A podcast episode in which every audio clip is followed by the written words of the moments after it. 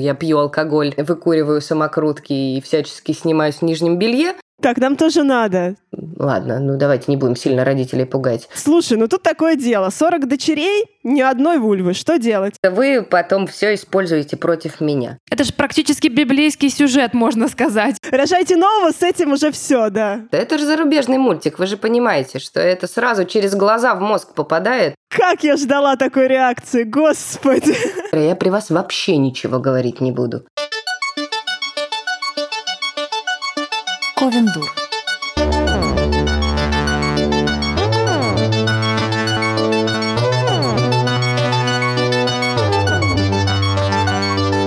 Всем привет! Это наш окололитературный подкаст «Ковендур» и я, самая голубоглазая его участница Евгения Спащенко. А также сегодня со мной великолепная Ольга Птицева. Привет! И моя любимая Александра Степанова. Привет! Мариша сегодня снова уехала в деревню. Она там отрывается за всех нас, ходит по лесам, собирает грибы, ягоды, свежий снег, который только-только выпал в Москве, наверное. И мы все очень-очень завидуем, но не так, как если бы она поехала в деревню во Франции. А я тем временем в Киеве вовсю занимаюсь воспитательной работой, потому что у меня появилась маленькая кошка Иштар, и теперь я крайне-крайне заинтересована во всевозможной развивающей литературе для своего хвоста хвостатого ушастого ребенка. И если вдруг на заднем фоне вы услышите оры и визги, пожалуйста, не ругайте меня. Это Иштар, она только проснулась, она тоже очень хочет к нам присоединиться. Здорово, мы ее вообще тоже очень любим. Меня прикалывает, как Женька, а, которая завела Инстаграм своей кошки, пишет там супер метафизичные какие-то тексты, а, периодически от а, ее имени комментирует мои записи. И я думаю, милая киса, как здорово, что ты с нами. Не только, не только твои пряжи. я уже устала удалять, потому что время от времени я случайно под ее аккаунтом комментирую людям, что я бы хотела издаваться в вашем издательстве, говорит моя кошка, представьте себе только на минуточку. Вот. Это все, что нужно знать про нашу официальную переписку. За нас пишут наши коты. Да. Кстати, про Инстаграм, собственно. Вы знаете, что кроме э, места, где можно потерять полдня, листая чужие сторис, а, это место, где можно найти своих соулмейтов. Вот э, у меня так получилось с нашим гостем, потому что когда я увидела а, прекрасную рубрику а, «Мартышкина боль», у одного замечательного блогера, то я поняла, что мы с этим человеком, видимо, были разделены э, где-то на небушке, э, потому что такое чувство юмора, которое совпадает на 100%, э, бывает редко. И как я хохотала до самых э, искренних слез, тоже как бы надо было видеть. И, конечно же, этого человека мы не могли не пригласить к нам, но ей-богу, я еще вообще надеюсь, что э, наш дорогой гость у нас задержится и периодически будет присылать нам э, что-то такое неизданное у него в Инстаграме. В общем, Лера Мартьянова — это литературный блогер, журналист, Инстаграм-говоритель, наверное, можно придумать какое-то такое слово, чтец Speaker. прекрасных, да, чтец прекрасных э, детских, подростковых и всяческих книг, э, красавица с прекрасным э, псевдонимом Мартышка, которая публикует, кроме всего прочего, замечательные видосы Мартышкина боль. Лер, привет! Привет! Привет! Привет! А, расскажи, пожалуйста, в чем главная Мартышкина боль? Да, ну на самом деле ее что-то так много, но в последнее время ее становится меньше, если честно, мартышкиной боли. Эм, она остается только в регионах. В регионах мартышкина боль э, в основном концентрируется на проблемах гендера, феминизма и тела. Э, это самые больные вопросы у нас вообще с телесностью детей, подростков и ну, естественно, изначально, людей, изначально взрослых, да. У нас с телесностью в стране большие проблемы, мы ее категорически не принимаем. Э, вот, и и с этим связано очень-очень много грустных, но в то же время смешных ситуаций. Поэтому, наверное, самый главный выпуск «Мартышкиной боли» — это вот там про девочек-мальчиков и книжки без половых органов. Расскажи вообще про этот формат э, твоих этих видосов, э, потому что, может быть, кто-то еще не в курсе, кто-то еще откроет себе мир э, прекрасный, очень больной смешной. Вот, расскажи про этот формат. Ну, история началась следующим образом. Просто я, когда первый раз меня уволили с телевидения, вот я тут недавно сделала это сама, первый раз меня сократили, и я сидела дома дома и думала, что чем вот я займусь в ближайшее время. И стала активно заниматься блогом, ездить на ярмарки, читать все комментарии в директе, которые мне поступали. И я поняла, что ну, как мир больноват. Изначально у меня... Мягко скажем. Да. Э, у меня вообще два аккаунта в Инстаграме. Один э, закрытый, он там на 200 моих приятелей и друзей, которые могут как-то спокойно принимать то, что я пью алкоголь, выкуриваю самокрутки и всячески снимаюсь в нижнем белье. Э, в... Я же говорю, наш человек, наш человек, девчонки. Точно. Просто в блоге про детскую литературу не всем это кажется уместным, но я потихоньку пытаюсь как-то вот все-таки бельишко так, э, так или иначе как-то воткнуть. Ну, хотя бы, хоть ну, все же носят трусы, в ну конце ну, да. концов. И мальчики, и девочки. Что в этом такого? Вот если бы ты началась без них, тогда бы это уже был другой вопрос, да. А так что, все в трусиках? Э, это, опять же, да, к вопросу про телесность. Вот хотя бы так. Ну, в общем, я сидела дома, мне было очень грустно за всю эту ситуацию с детской литературой, за все эти комментарии родителей. И я решила просто на видео наговорить все самое грустное, что мне сказали за там, последний месяц. Я это наговорила, получилось много. Самое сочное я смонтировала в один короткий минутный видос и залила в свой личный Инстаграм. Э, реакция была такая, что я подумала, что ну, в общем, всем как-то очень понравилось. Все повеселились, похихикали со мной, но я не сразу стала выкладывать это в свой основной блог, потому что мне казалось, что я грибу. Ну, что прям вот сразу придут те самые люди, которые мне это сказали, и скажут, ах, вот так ты, значит, ну и катись отсюда. Э, я некоторое время выждала, а потом думаю, да какого черта, почему я не могу сказать, что, что это смешно? Э, посмотрите на себя со стороны, э, захотелось сказать мне людям. Я, в общем-то, и выложила это видео. Эффект был как от разорвавшейся бомбы. Вот. Естественно, очень многие люди пришли и стали говорить мне, что это неэтично, но большая часть людей сказала мне, что «О, Господи, наконец-то!» Наконец-то кто-то сказал, э, ну, показал этим людям, как они выглядят со стороны. Может быть, это будет иметь терапевтический эффект. Но на самом деле все это ради смеха. Лера, бывал такое, что те люди, о которых ты говоришь, действительно видели это видео и узнавали себя и понимали, что это я? А, нет, такого стопроцентного узнавания не было прям. Ну, то есть, типа, что вот это я могла сказать. Было вот так вот. Господи, я увидела, как я вот, значит, могу вести себя на ярмарках. Начало доходить до того, что люди подходят, когда уже ко мне на стенд на ярмарках, и они молчат просто. Ну, то есть я что-то рассказываю, я что-то, я что-то рассказываю, пытаюсь как-то диалог выстроить с человеком. Я говорю, ну, давайте поговорим, пожалуйста. Я уже стою, чуть не плачу, говорю, давайте поговорим. И одна женщина мне очень-очень тихо так сказала на стенде один раз, говорит, Лера, я при вас вообще вообще ничего говорить не буду. Вот, потому что, потому что вы потом все используете против меня. Вот. Все сказанное вами на ярмарке будет использовано в суде против вас. Да. Все. Ну, либо нужно правильно. добавлять не для печати, не для печати, знаете. Да, да. Я вот тут у меня есть свое мнение, но, пожалуйста, выключите микрофон. Да.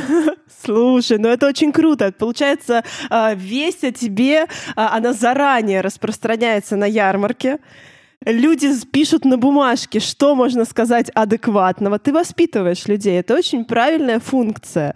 А, надо мной все время хохочут а, в нашем Ковине Дуры, говорят, что я чаще, часто использую слово просветительская функция, потому что я считаю, что просветительская функция, она необходима каждому, и каждый должен кого-то в чем-то просвещать. Вот как у тебя рентген. она просто, да, у тебя она просто вообще сто из ста практически э, каким-то э, таким цветом пробивающим далеко-далеко. Это очень круто. А вот скажи, пожалуйста, э, ярмарки в регионах, потому что очень часто люди говорят, все самое интересное происходит в Москве, ну чуть-чуть там в Питере, больше ничего нигде не происходит, дальше после МКАДа тлен, смерть и мертвые с косами стоят. Что происходит на региональных выставках, э, куда надо ходить, э, что смотреть и кого поддерживать? Ну, я не знаю, когда выйдет э, наш с вами выпуск, но я вот там во вторник собираю чемодан, то есть это уже завтра, и я лечу в Красноярск. Это, по моему мнению, лучшая региональная ярмарка, да что там, это лучшая ярмарка в России. Красноярская ярмарка книжной культуры – это, не знаю, самая душевная, великолепная, вкусная, не знаю, какая-то радостная ярмарка вообще, мне кажется, даже в мире, потому что я была и во Франкфурте, и в Болонье, и, ну, такого уровня душевности, наверное, не было нигде.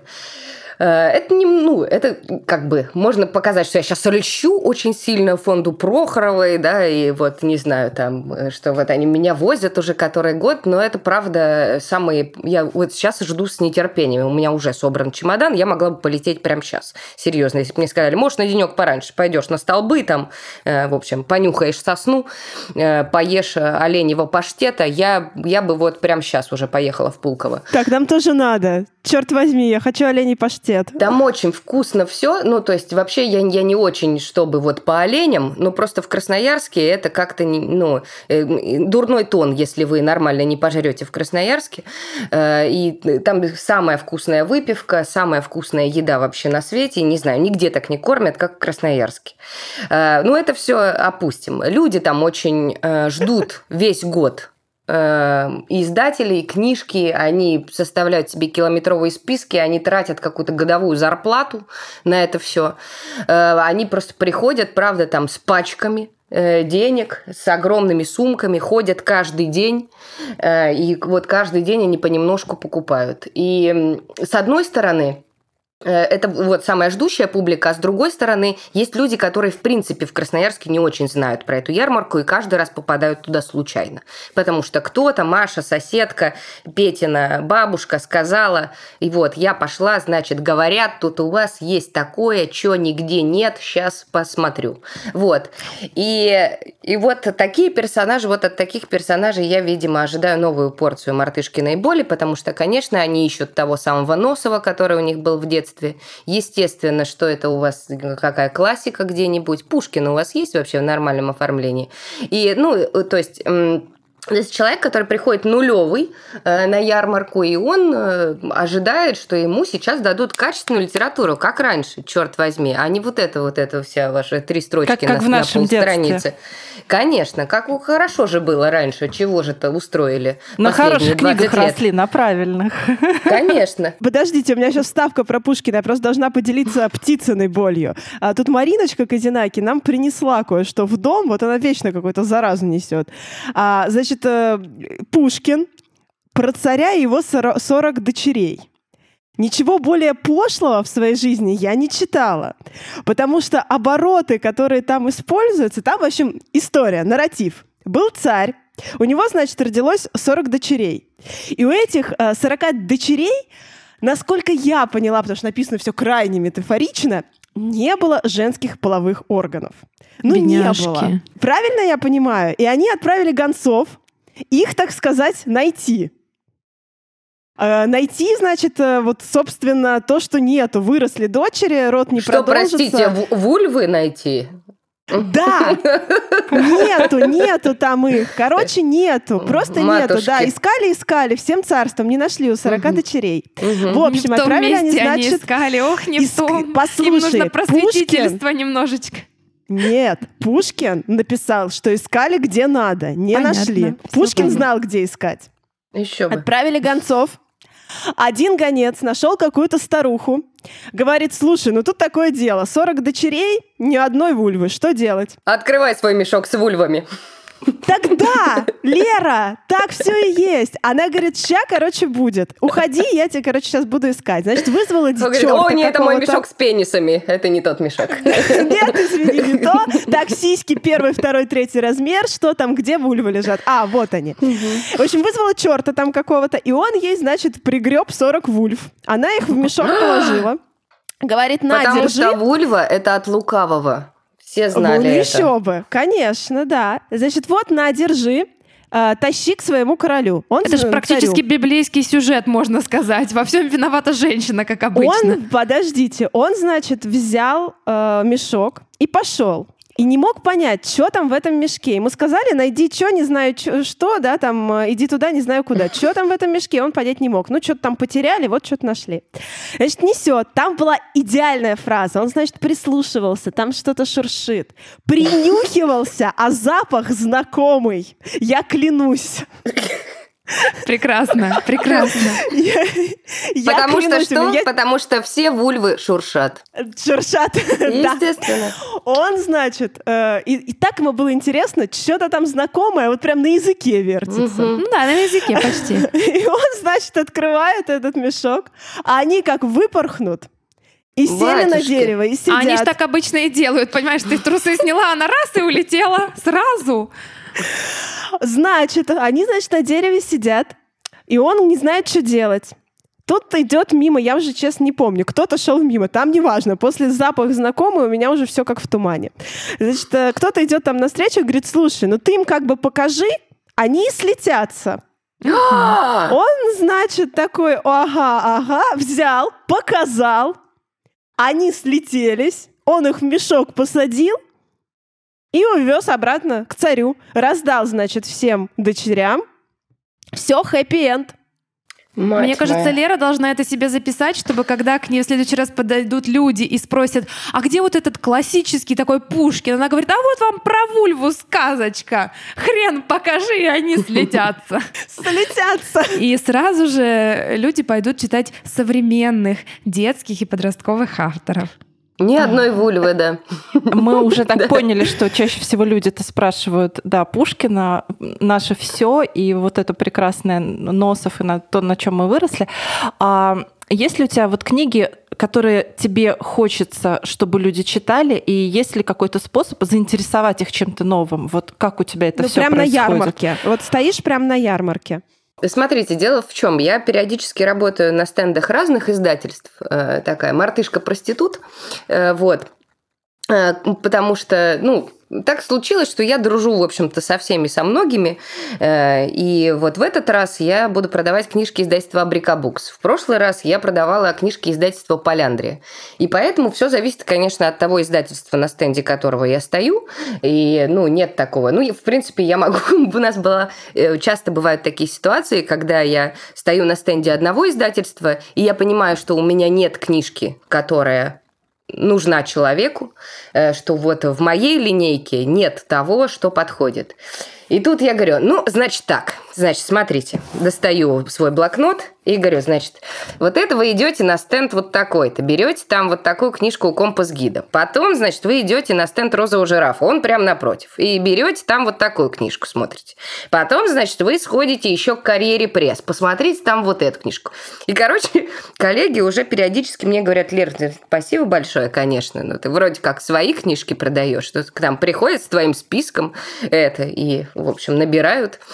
Вот, забавно. Но это же благотворительность такая. С, с одной стороны, да. С другой продавец стороны... Продавец вы ну, так себе. Ну, это... Да. Нет, я хороший продавец. Если у меня, правда, есть книжка, которая удовлетворяет шучу, интересам, шучу. Э, я обязательно ее продам. Но я, я не из тех, знаете...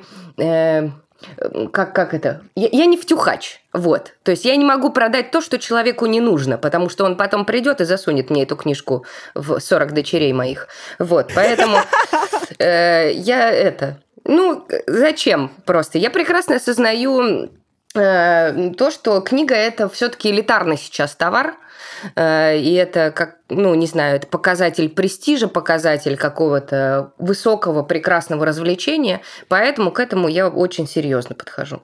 Если мы говорим, какие книжки вот я прям совершенно точно бы вот, ну не ну, хотя вот смотря на какой возраст, да, какие интересы у человека, это же все складывается из очень-очень многих-многих факторов, поэтому какого-то универсального варианта, наверное, нет. Давайте тогда ролевая игра. Прихожу mm. я, Угу. У меня есть э, гипотетическая э, дочь, Угу. Ей 11.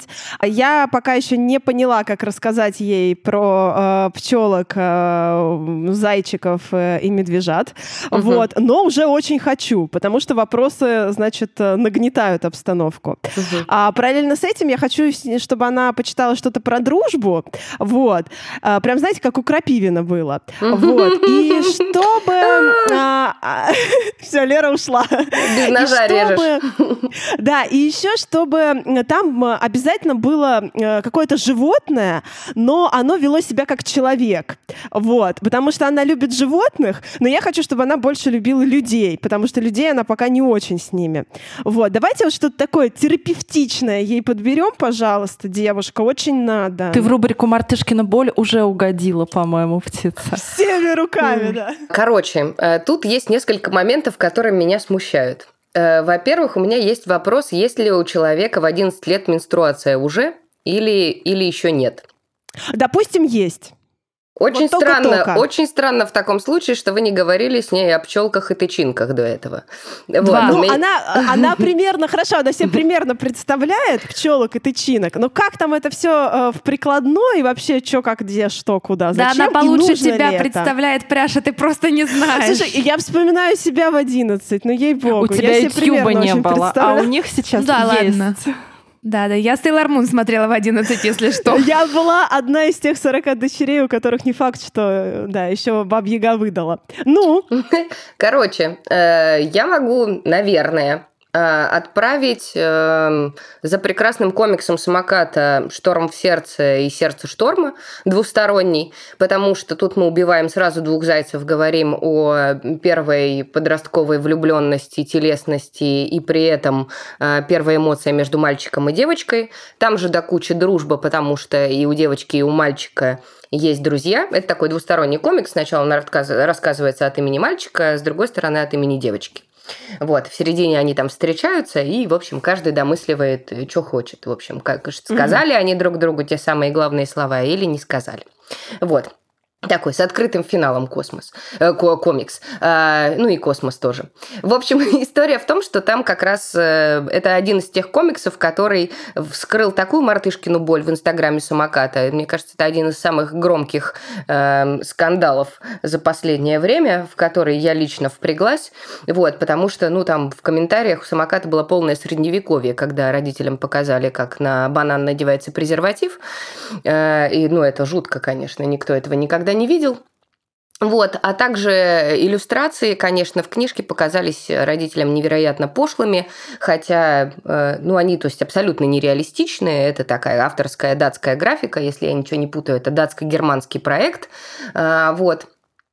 Ну, в общем, художница прекрасно, на мой взгляд, удивительно рисует, и она, значит, изобразила это все в каких-то таких, такая полупримитивистская манера, полуакварельная, э, очень клево. Я оба комикса эти люблю, Аннет Херцог и Катрин Кланте. Эм, но, в общем, там как бы учитель в рамках урока показывает, где находятся малые половые губы. Все очень схематично, значит, где вот как бы как происходит эрекция. В общем-то, ничего э, удивительного. Если женщин э, в комментариях оскорбила вульва, я им немедленно предложила заглянуть в трусы, потому что оскорбительное у них да, оскорбительное прямо у них на, на них буквально. Вот, то есть если прям хочется удивиться и взбодрить себя, всегда можно зайти Что в туалет. Что у меня? О боже, о боже! Сейчас вспорхнет и улетит. Лечится. Да. Лети, лети, малышка. Не дай бог, да, такое, у кого вылезет. Э, в общем, э, да, то есть я бы, наверное, посоветовала этот комикс, но э, подготовку к нему можно начать первым комиксом, опять же, Кланты и Херцог. Это комикс, который называется «Пст, кто я?». Он такой, наверное, более входящий в тему. Там девочка разбирается со своей телесностью. В принципе, оба комикса можно покупать в паре, и все. Вот, и там, да, конечно, идет разговор разговор и про дружбу, и про семью, и про то, что семьи разные, и, э, ну, в общем, и про то, как они общаются все по-разному, и о том, что люди могут расходиться, и как они стареют по-разному. В общем, да, я этот проект очень сильно люблю, и я бы его как раз рекомендовала для младших подростков. Ну, что значит младшие подростки? Это вот примерно, да, там 10, 11, 12 лет. Потому что старшие угу. подростки уже спокойно смотрят порно, и, боже мой, подростки смотрят порно, да, подростки смотрят порно. И они порно. там все уже видели. Да, но так, друг... а говорящие животные? Лера, подожди. У меня была вторая часть запроса, там должны быть говорящие ей рыбку, Ольга, купите рыбку дочери. С говорящими животными тут немножко сложнее, потому что э, ну, как бы человек в 11 лет, мне кажется, уже отдает себе отчет, что э, животное как-то, ну, не очень говорящее, а, а дело придется иметь все-таки с людьми. Вот, то есть период сказок, он как бы заканчивается где-то там на 9 годах, и я, ну, поскольку я, в принципе, очень люблю что-то в жанре реализма, я не слишком люблю говорящих животных и что-то прям сильно метафоричное. Хотя я люблю фэнтези. А, вот. А, кстати, о фэнтези вот могу посоветовать э, с говорящими животными и с дружбой. И, кстати, там есть намек на романтику. Это хорошая серия, кстати, русскоязычного автора, чтобы вот сейчас это патриотизм поднялся у вас. Поддержать. Вот. Да, значит, э, чтобы как бы э, у нас гордость за русских авторов возникла, э, есть прекрасная петербургская писательница Юлия Иванова, э, и у нее есть дивная серия, которая называется «Тайны чароводия». Вот вышло две книжки, сейчас мы ждем третью. Она вышла в издательстве Абрикабукс, и вот, пожалуйста, там есть прекрасная говорящая крыса, очень милая, нежная, черная, добрая. Вот, а ее, кстати, очень символично зовут Дик, Э, как бы эм, к разговору. Like да, к разговору о 40 э, дочерях. И, и, в общем, я поняла, 40 дочерей это будет мой хэштег новый. Всё. Да, я прям дарю. Теперь давайте ко мне, ко мне вернемся. У меня же сыночек. Лев... А, у тебя сыночек. Да, да, Лера, мне нужна твоя помощь. У меня сыночек Лев Данилович. Леву Даниловичу почти 10. И у понимаешь, него... Лев... Да, Лев Данилович, он ходит на танцы. Пока угу. что, слава богу, только на классические, но он уже хочет пойти на балет. И мы с папой Лева Даниловича, Льва, очень-очень волнуемся. Данилом Сергеевичем. Да, понимаете, мне надо сделать так, чтобы он прочел книжку и расхотел ходить на балет, а захотел заняться робототехникой, потому что угу. папа у него программист и хорошо зарабатывает. А вот эти танцы, ну что, он еще, не дай бог, геем вырастет. Что мне делать? Они же там в лосинах прыгают, у них же все видно, понимаете, все. И я, я очень волнуюсь за сына. Может быть, не робототехника, в принципе, пусть его какие-то машинки заинтересуют. Вот смотрят же дети про тачки, мультики. А он угу. не смотрит про тачки, он смотрит «Холодное сердце», потому что они поют и танцуют. Я просто в прошлый раз до слез я отказывалась его вести на этот мультик и на мюзикл, но он рыдал целый день, пришлось повести. Пожалуйста, посоветуй, Помогите. Лера. Помогите. Да, спасите ребенка. Ну, э, что, что, ну, гей и будет гей. Что вам? Что вы переживаете? Уже ничего Рожайте уже, нового. уже ничего Рожайте не нового, поделаешь. С этим уже все, да. Уже ничего не поделаешь. Все, зараза проникла это. Это же зарубежный мультик, вы же понимаете, что это сразу через глаза в мозг попадает. Я знала, я ничего, знала. Ничего уже не поделаешь с этим. А, ладно. В общем, да, запрос на самом деле достаточно популярный. Э, очень грустный для меня, пожалуй, самый грустный, потому что на ярмарках я вижу очень много наших российских маскулинных отцов, при том, что как мне кажется, большинство российских мужчин псевдомаскулинные. Ну, я это э, знаю не, не понаслышке. Я э, до замужества вела довольно разнузданную жизнь. Э, у нас сегодня будет э, камин Все больше откровений. да. Да, у нас очень много камин будет сегодня, я так чувствую. Э, в общем, вела довольно разнузданную жизнь, и э, большинство мужчин, которые вот прям сильно демонстрируют свою мускулинность, они, как правило, очень хотят... Э... Смотреть «Холодное сердце». Очень хотят, но не смотрят. Ну, ну, почти, да. Ну, там, расслабиться, рассказать о том, что у них на душе. Но наша социальная реальность, она такова, что мужчина просто не может себе этого позволить. Э, вот. И рядом с ним, как правило, женщина, которая только поддерживает его уверенность в том, что он не может себе этого позволить. Вот. А, но история на самом деле не в этом. Когда эти маскулинные отцы ходят со своими сыновьями и выбирают книжки, мне хочется лечь за прилавок и плакать. Вот, потому что, ну, там, не знаю, до рукоприкладства у нас на стендах, конечно, не доходило, но то, что книжки вырывались из рук, да, какие-то более-менее нежные, красивые, какие-то, на которые парню хотелось обратить внимание. Не дай бог что-то с героем девочка, естественно. Не дай бог э, что-то, не знаю, не конструкторское, да, какое-то, не что-то вот там умное. Вот, то есть мальчик не, не имеет права выбрать себе книжку ради удовольствия. Вот, она должна быть полезная обязательно. Вот. Мальчику, э, который увлекается танцами, я могу посоветовать все то же, что и девочке, которая увлекается танцами. Э, вот и все. Ну, то есть книжки, Страшно. в которых... Да, ужасно. Э, ну, вот такая история. Вот мне что-то в последнее время мне все больше кажется, что э, чем больше мальчики не нечетко определяют вот прям, что вот я мужик, и что это я могу, а что-то я не могу, тем легче им будет, в общем-то, жить дальше. Да, это, конечно, что... безусловно так. Да, да. А я тоже немного присоединюсь, а, не с таким шутливым э, как бы настроем, потому что у меня действительно есть дочь, которой 5 лет, есть сын, которому 11, и, соответственно, наверное, я понимаю, что этот вопрос ставить некорректно так, но вот не читает человек, что сделать, чтобы вот как заинтересовать? Не читает от слова совсем. Это действительно проблема. Это какой человек? Старший. Старший человек. Старший, конечно. Смотри, тут есть несколько моментов. Во-первых, поскольку ты человек из литературного мира, наверняка ты при них часто читаешь. Да. Ну, то есть есть родительские примеры, и тут мы тебя укорить не можем совсем. Угу. То есть нет такого, что человек не, не видит, что это не кайфово, что он не видит этого престижа. То есть как бы мама уже заведомо молодец. Да, молодец. Есть, значит, несколько вариантов, почему этого не происходит. Во-первых, потому что мама заколебала своими книжками, и а, это основная ее деятельность. И, э, ну, то есть мама хочет, чтобы было вот так. А я, ну, то есть это нормальный такой детский бунт. Я другой, мам, прости, я другой.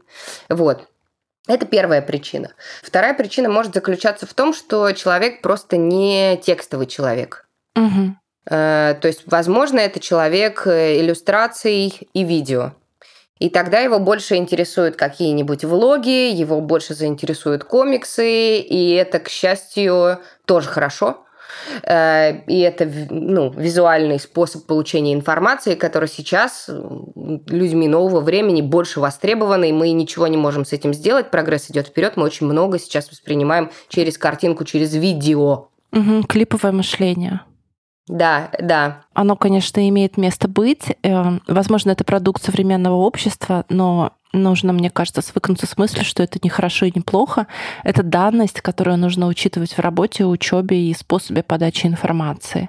Бумажные книги уже не так интересны, они статичные, они требуют больше усилий, ну, это не значит, что он к ним не вернется. Ну, угу. то есть э, э, это может существовать на балансе. Я тоже очень люблю смотреть видео, и мне очень нравятся комиксы. И я, к счастью, обладаю, э, как, как это, скиллами для чтения комиксов, потому что многим людям это неудобно, они мучаются, плачут, у них не получается читать комиксы. Угу. Вот. То есть есть люди, которым это недоступно вообще. Я, к счастью, могу читать и текстовые книжки, и комиксы, и смотреть видео, и аудиокнижки я обожаю. Есть еще вариант что человеку там, например, только через слух все получается воспринимать. То есть ему надо, чтобы ему только вслух читали. Есть тоже такие дети, которые любят ушками, и вот там аудиокнижки, аудиоспектакли они любят. Вот когда мама читает, я буду слушать, а сам я не хочу. И это тоже нормально. И именно поэтому я стараюсь в своем блоге комбинировать разные форматы и там и видео, и у меня есть аудиосказки для патронов, и там я вот начала, к счастью, работать с издательствами для создания аудиосказок, э, благо голос позволяет. И и тексты и мне тоже хочется писать и там в Телеграм, и в Инстаграм. Но я понимаю, что без какого-то баланса мы вообще не выживем. Нельзя делать акцент только на текст. Это в современном мире ну, невозможно. Да, смотри, мне прям супер отзывается то, что ты говоришь. Мне кажется, это все про моего ребенка.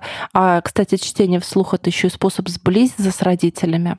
А, так или иначе, не читун это, наверное, топ-5 среди родителей вопросов и мысль о том, что разные каналы восприятия да. равноценны. Причем, да, причем это круто не полезно. только для угу. родителей и детей, но и вообще сам для себя взрослый человек, который до сих пор не может определиться, почему мне не нравится читать, а нравятся комиксы, или почему мне нравятся книги, но не нравятся аудиокниги. Я там не могу э, читать э, большую толстую книжку, зато люблю рассматривать картинки в комиксах или наоборот. Ну, в общем, когда э, что-то не идет, значит, пойдет что-то другое, не надо себя шеймить и позволять другим себя шеймить. Вот. Первая заповедь Пинака.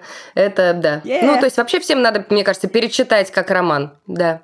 Лер, ты говорила о том, что каждый год находятся залетные на ярмарках люди, которые ходят э, такие немножечко прибитые, неприкаянные, не понимают, что они здесь делают, как им отсюда выйти, да еще так, чтобы какой-то хороший получить результат.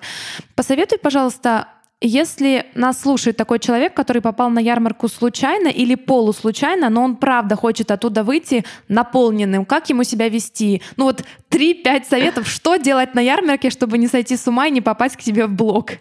Ну, во-первых, нет, сойти на ярмарке может быть даже, может даже человек подготовленный, но я бы все-таки советовала готовиться. Эм, большой плюс тех людей, которые приходят на Красноярскую ярмарку, в том, что они год мониторят новинки издательств, сохраняют себе какие-то закладки, пишут списки. Э, они знают, к какому издательству, зачем они пойдут. Готовиться перед ярмаркой нужно, это факт.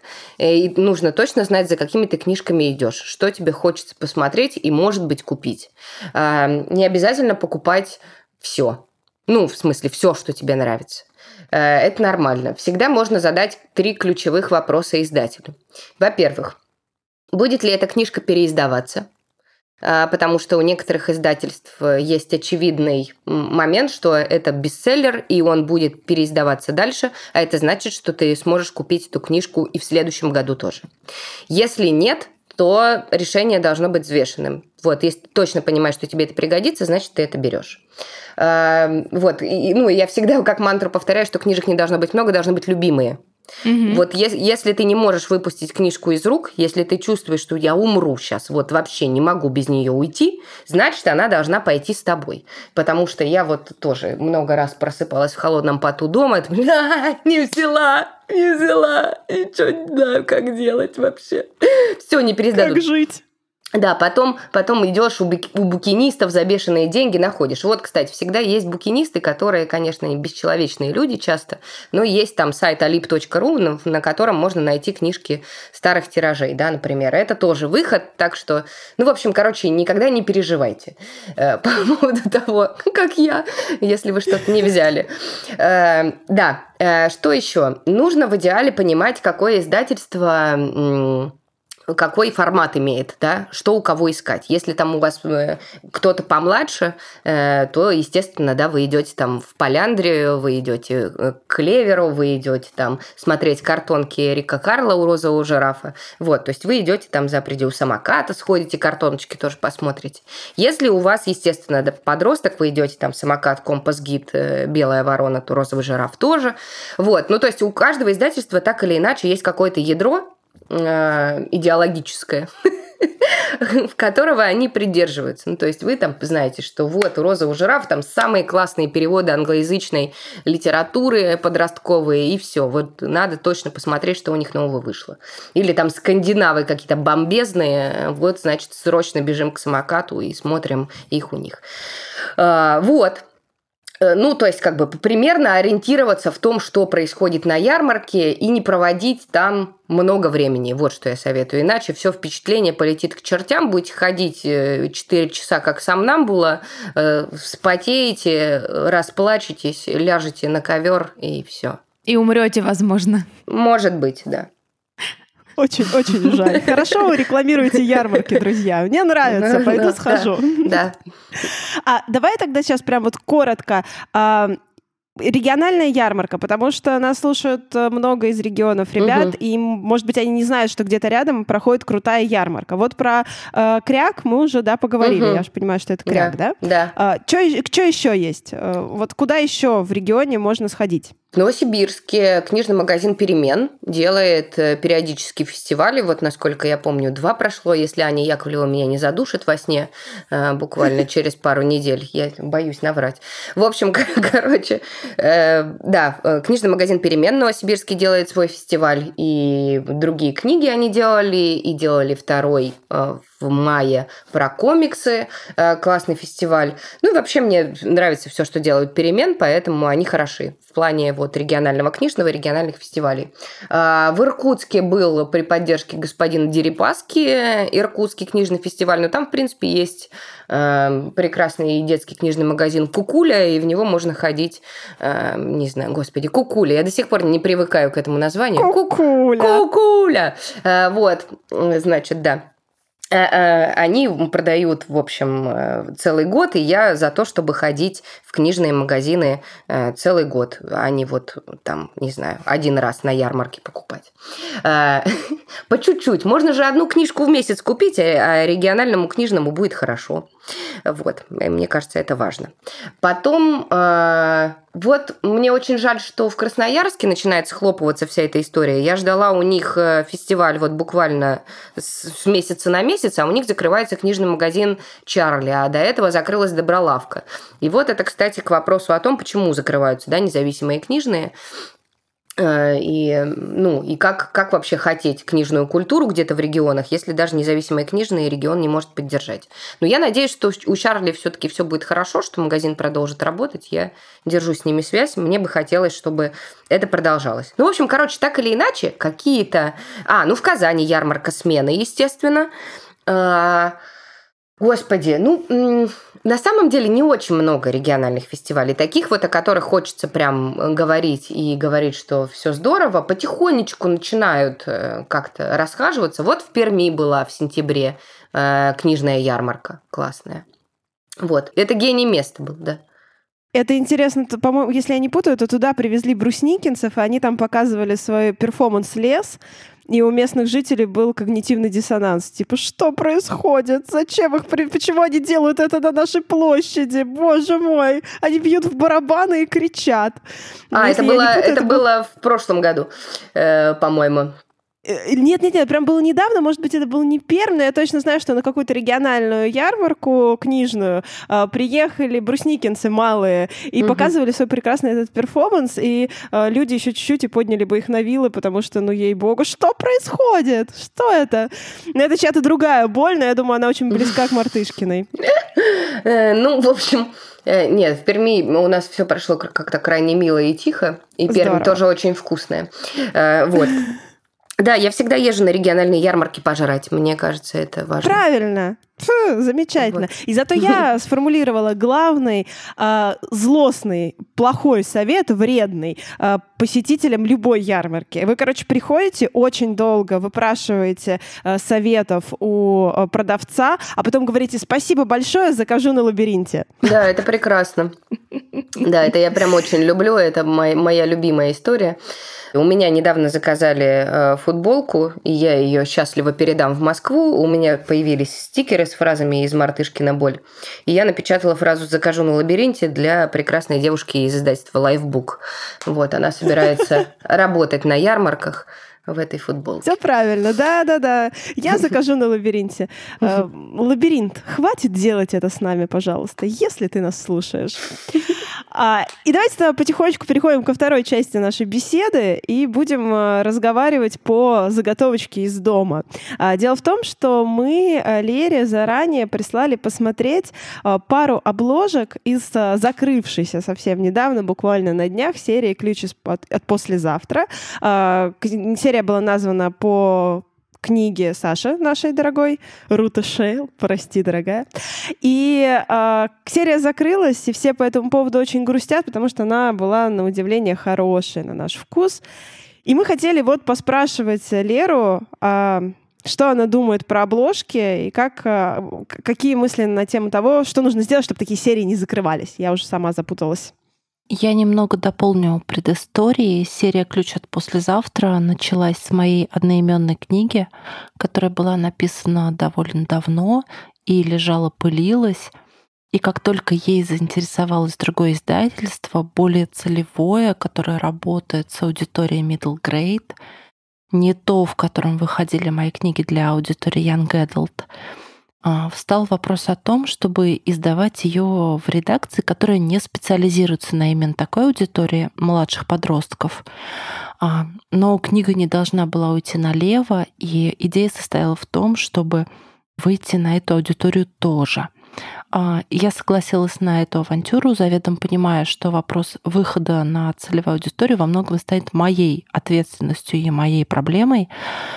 Однако у меня были предложения по поводу того, как это сделать. Я предлагала а, э, делать презентации в школах, выходить на библиотеки, но все это разбивалось об ничто и уходило в никуда, потому что это было никому не интересно, это очень ощущалось. А, моя рукопись вошла в шорт-лист Корничковской премии, и это указано на обложке.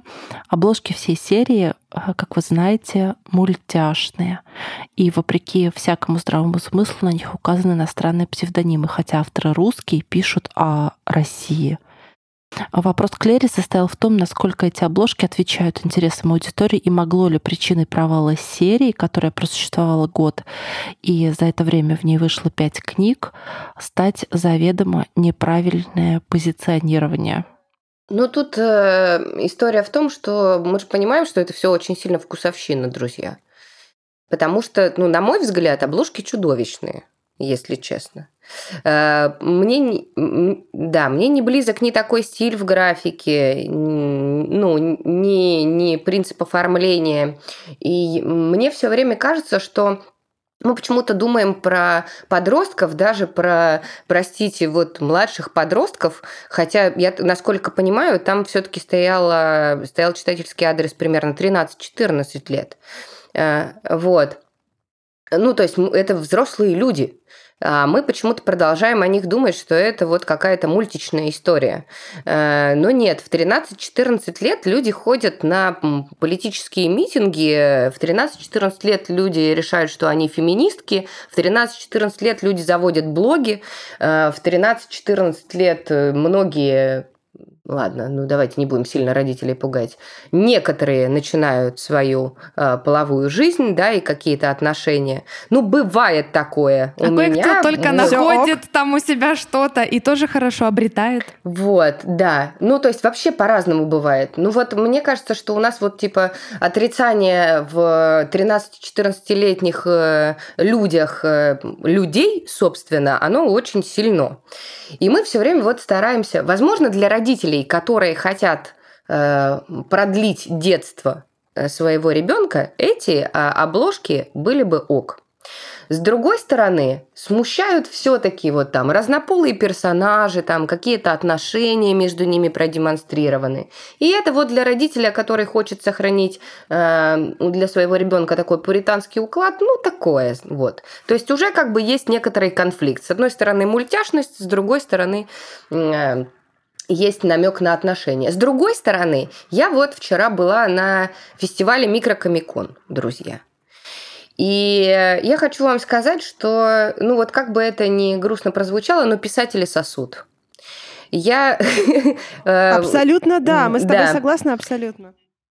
Вот, э, вчера просто, э, ну, то есть надо что-то менять в подходе современных авторов к современным подросткам, потому что была ситуация, сидел на стенде Э, издательство «Конфедерация» Джек Тигл. Прекрасный комиксист, автор комиксов. У него такие безумные комиксы про драку, мобильный телефон, путеводитель по аду. Все очень клево. Джек классно рисует, у него великолепное чувство юмора. Он приехал из тьму таракани, э, в общем, из этих ваших там э, зарубежий.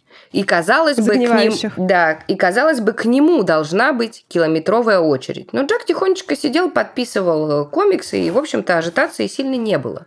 Но когда я зашла, я поняла, что прямо от входа идет километровая очередь через огромный холл огромного лофта. И эта километровая очередь в несколько рядов стояла к блогерам-аниматорам на Ютубе.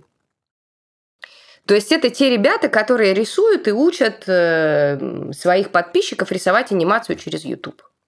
Это ребята, которым, дай, дай бог, там 15, 16, 18, 20 лет. Вот. То есть это, ну, то есть, как бы, дети, да, в, в сознании нынешних 30-летних, но эти дети э, зарабатывают отличные деньги, и к ним стоит вот э, очередь из таких же 12, 13, 14-летних ребят, которым вот нужна визуалка. Э, и они идут подписать эти свои стикербуки, специально напечатанные к мероприятию. Вот, это к вопросу о визуальному и текстовому. Э, я думаю, что просто те э, подростки, которые до сих пор, к счастью, читают книги, благодаря которым мы держимся, э, ну, я себя тоже как бы причисляю к этому всему, потому что я тоже люблю текстовые книжки, да, мне кажется, что это важно. Мне кажется, что те ребята, которые до сих пор э, любят хорошую литературу, именно текстовую, или, ну, в принципе, всегда ее любили, они все-таки хотят какого-то уважения к себе э, на уровне обложки. И мне кажется, что в их случае обложка должна быть взрослая, стильная, с хорошим дизайном, с хорошей бумагой. Может быть там шершавенькая, может быть с ляссы. Если они такие книжные эстеты, что им нужна именно печатная книжка, которую они будут таинственно сидеть и читать на скамейке в осеннем парке, а тут вдруг подойдет какой-нибудь удивительный молодой человек и заговорит со мной, это должна быть книжка не с мультяшными картинками на обложке, мне кажется. Все-таки это должно быть что-то, что отдаленно, ну, как бы намекает на то, что следующей книжкой в моей сумочке будет ремарк например, там, или Оруэлл. Угу. Интересно, до какого возраста может быть мультяшная обложка? До какого возраста она, наоборот, в плюс выполняет свою функцию? Ну вот это, видишь, это опять же мое предположение.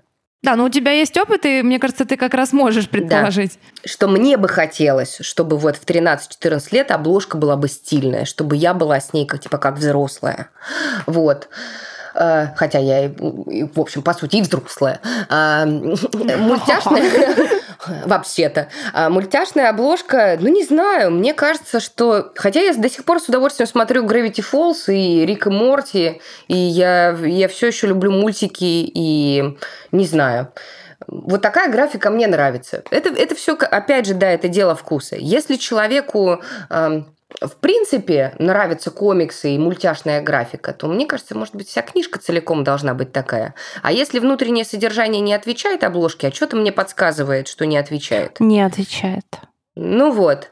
И мне кажется, что все-таки дизайн э, книжки надо согласовывать с автором. Угу.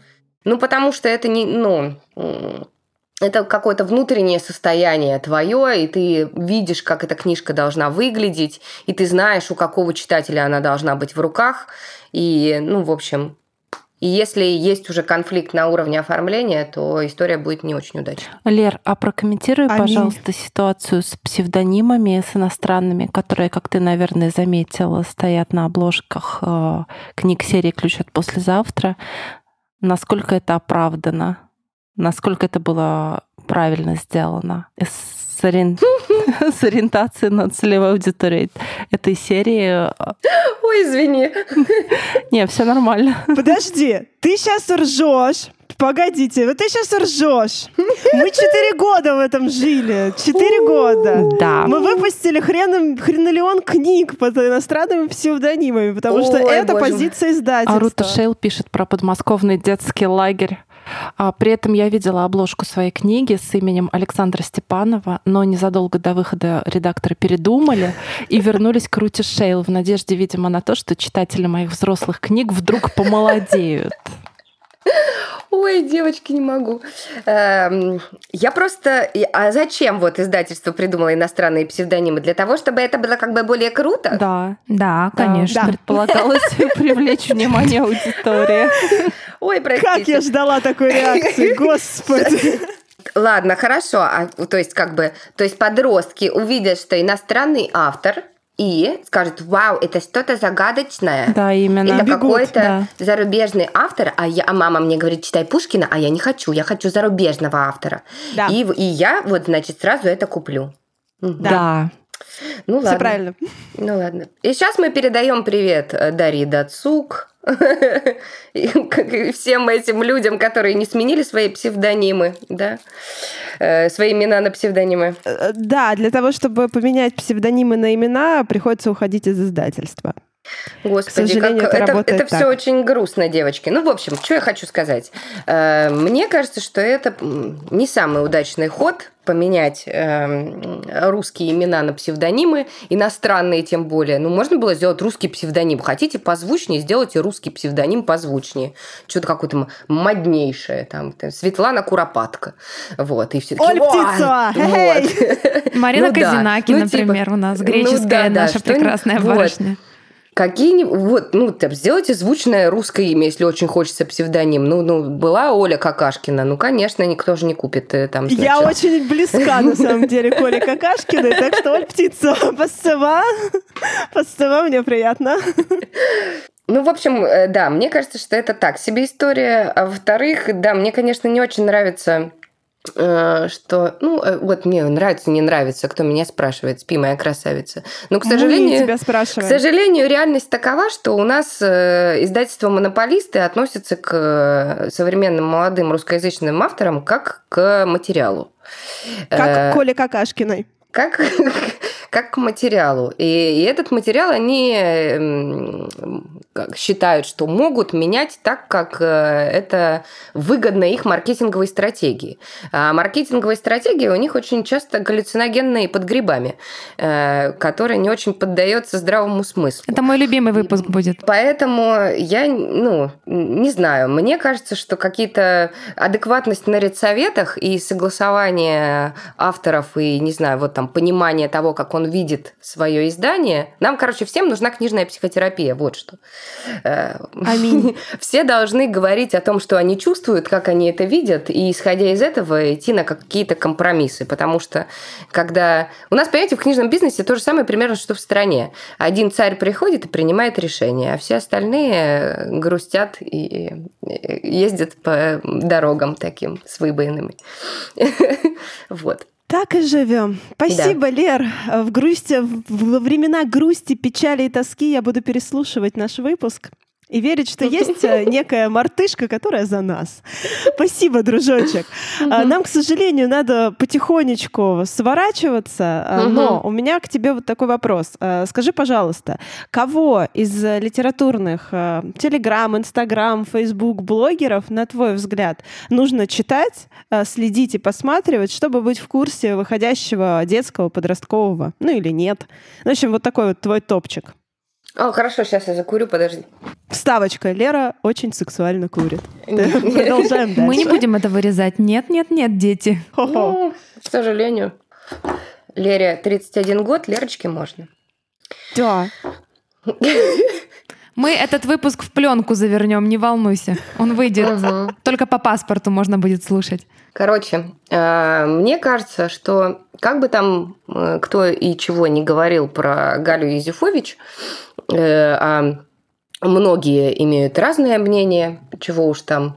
У меня есть мой хороший друг, который занимается дизайном обложек в Европейском университете, и вот он как бы имеет крайне негативное мнение на этот счет мы с ним очень много раз спорили, э, он считает, что Галя вредит литературной критике, например. Угу. Я считаю, что она помогает тем людям, которые ни сном, ни духом вообще о литературе. И, и если тебе хочется скорее войти в эту историю, то тогда тебе стоит, не знаю, почитать Facebook Юзефович и, может быть, что-то там понять для себя как минимум почитать какую-нибудь книжку. Меня, кстати, совершенно поразила эта ее история про то, что женщина по ее рекомендации купила Инагихару, а потом попросила вернуть деньги. Это я прям... Да, да, да, это вообще mm. прекрасно, абсолютно. А, да, вставочка про э, Галину Леонидовну. Она один из наших э, первых таких э, гостей, которые нам сказали, вы клевые, окей, приходите, мы запишемся. Это был 17 выпуск, и это было счастье, боже мой. Ну, я вообще не знаю, как, как можно с э, Галиной ругаться или там вступать в какую-то конфронтацию. По мне, это совершенно какой-то чистый, супер добрый человек. Вот. Я считаю, что она совершенно не заслуживает того потока критики, который на нее часто неоправданно выливается. В общем, короче, если вы совсем не в зуб ногой, что происходит с современной литературой, э, в том числе и с зарубежной, наверное, гораздо больше, потому что Галя все-таки читает больше зарубежки, э, то да, имеет смысл почитать ее, послушать э, ее подкаст Завозовой. Э, читать стоит и переводчик э, Завозову в Телеграме, если я ничего не путаю. Да, у нас, по-моему, там угу. какой-то активный канал. Но я на самом деле не очень много кого-то смотрю книжных, потому что мне всегда меня всегда подбешивает, что очень мало какой-то личной рефлексии, и мне начинают пересказывать сюжет все время.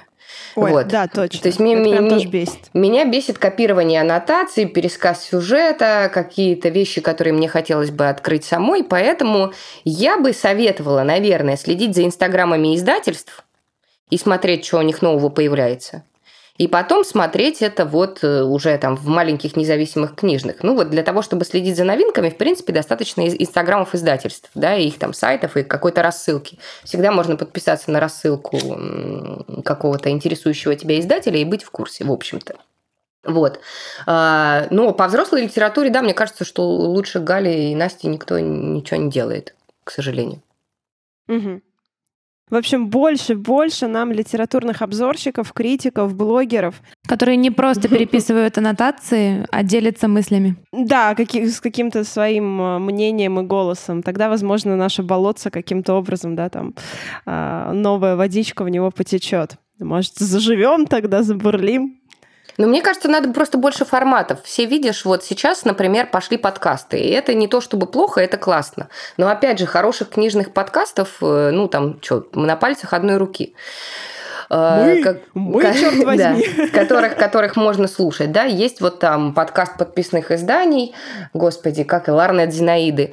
А, ну, угу. в принципе, всегда можно прийти в подписные издания, разобниматься и посмотреть в чистые глаза всех этих э, великолепных людей, которые у них работают в команде.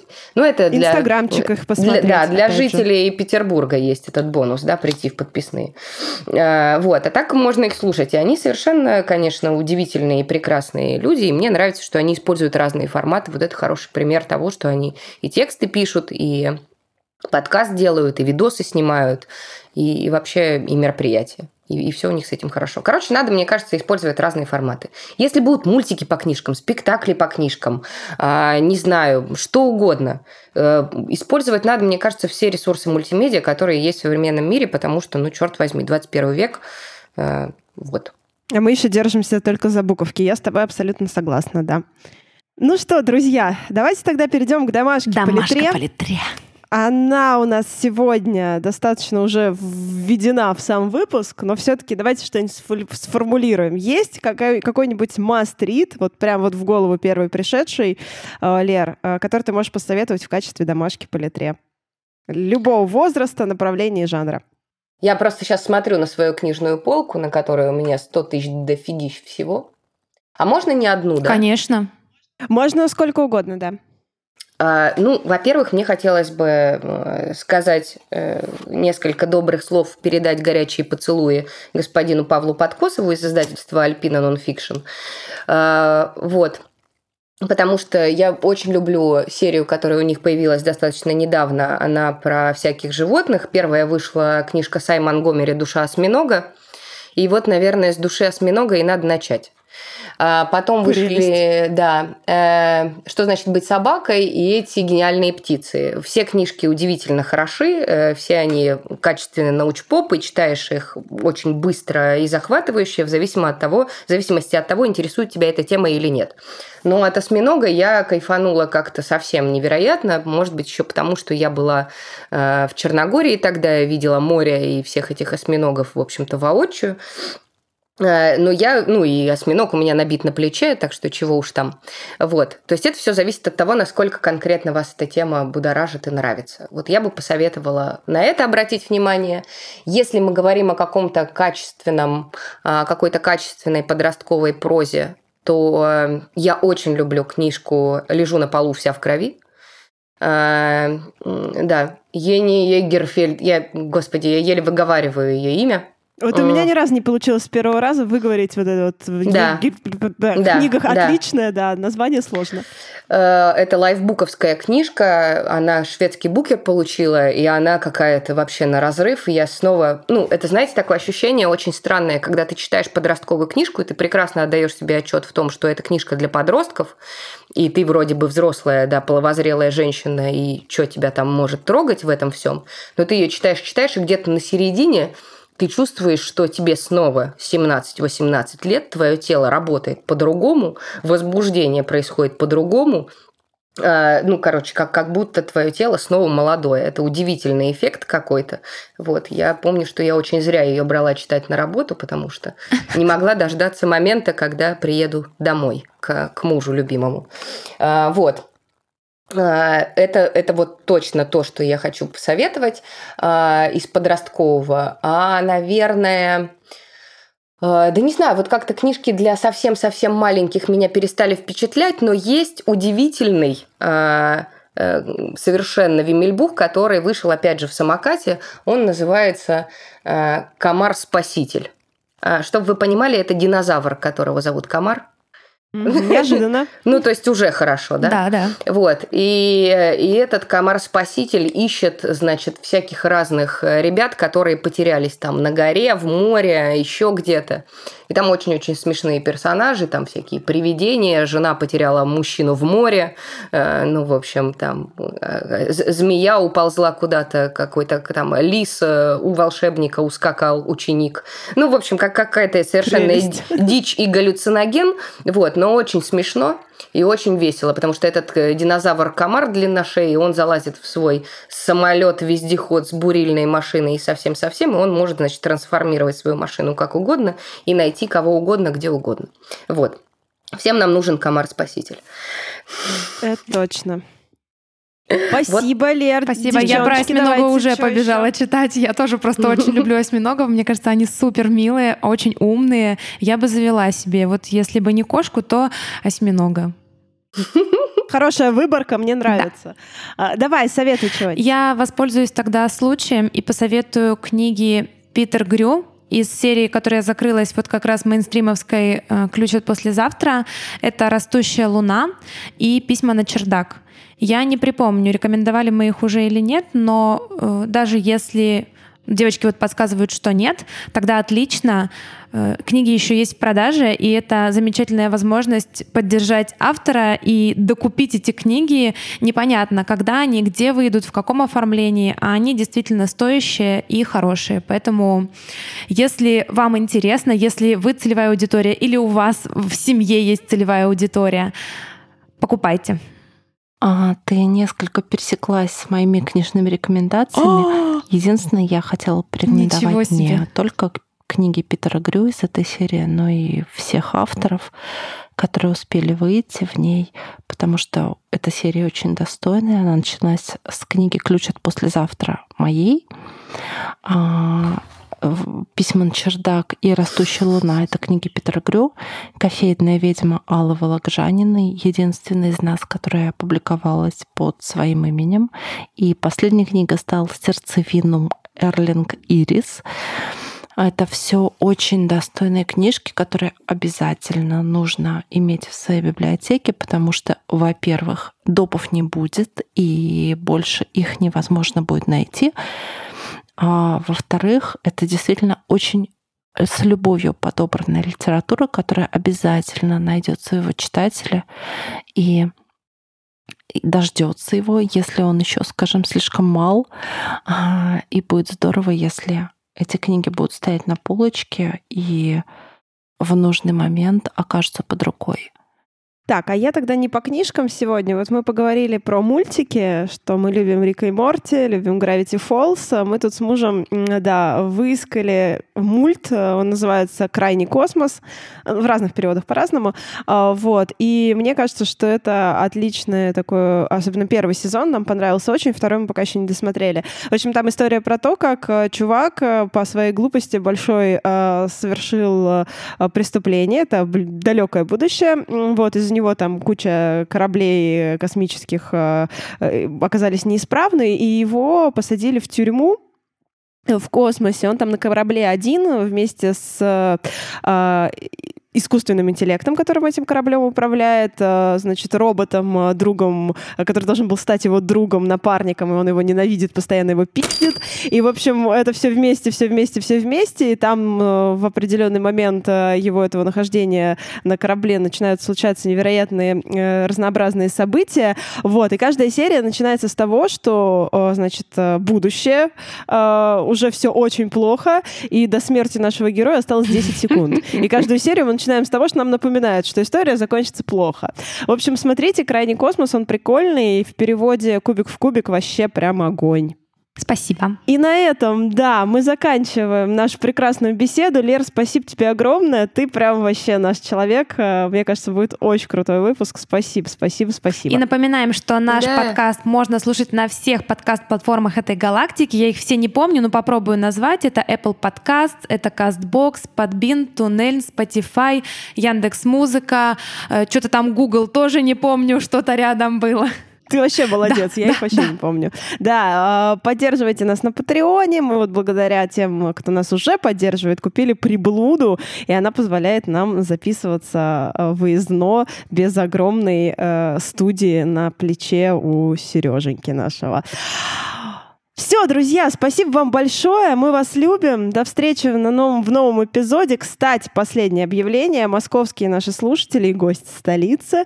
А, напоминаем, что 18 ноября в центре Вознесенского в 19.30 у нас начнется лайв-запись подкаста 50-го юбилейного год проекта. Полным составом! Будем да, Женька к нам приедет, так что мы будем отвечать на ваши вопросы, травить байки, рассказывать про планы. В общем, все-все-все будет клево. Приходите, регистрируйтесь. А, ссылки на регистрацию будут в описании нашего выпуска. Всем спасибо, пока, ребятушки, друзья. пока.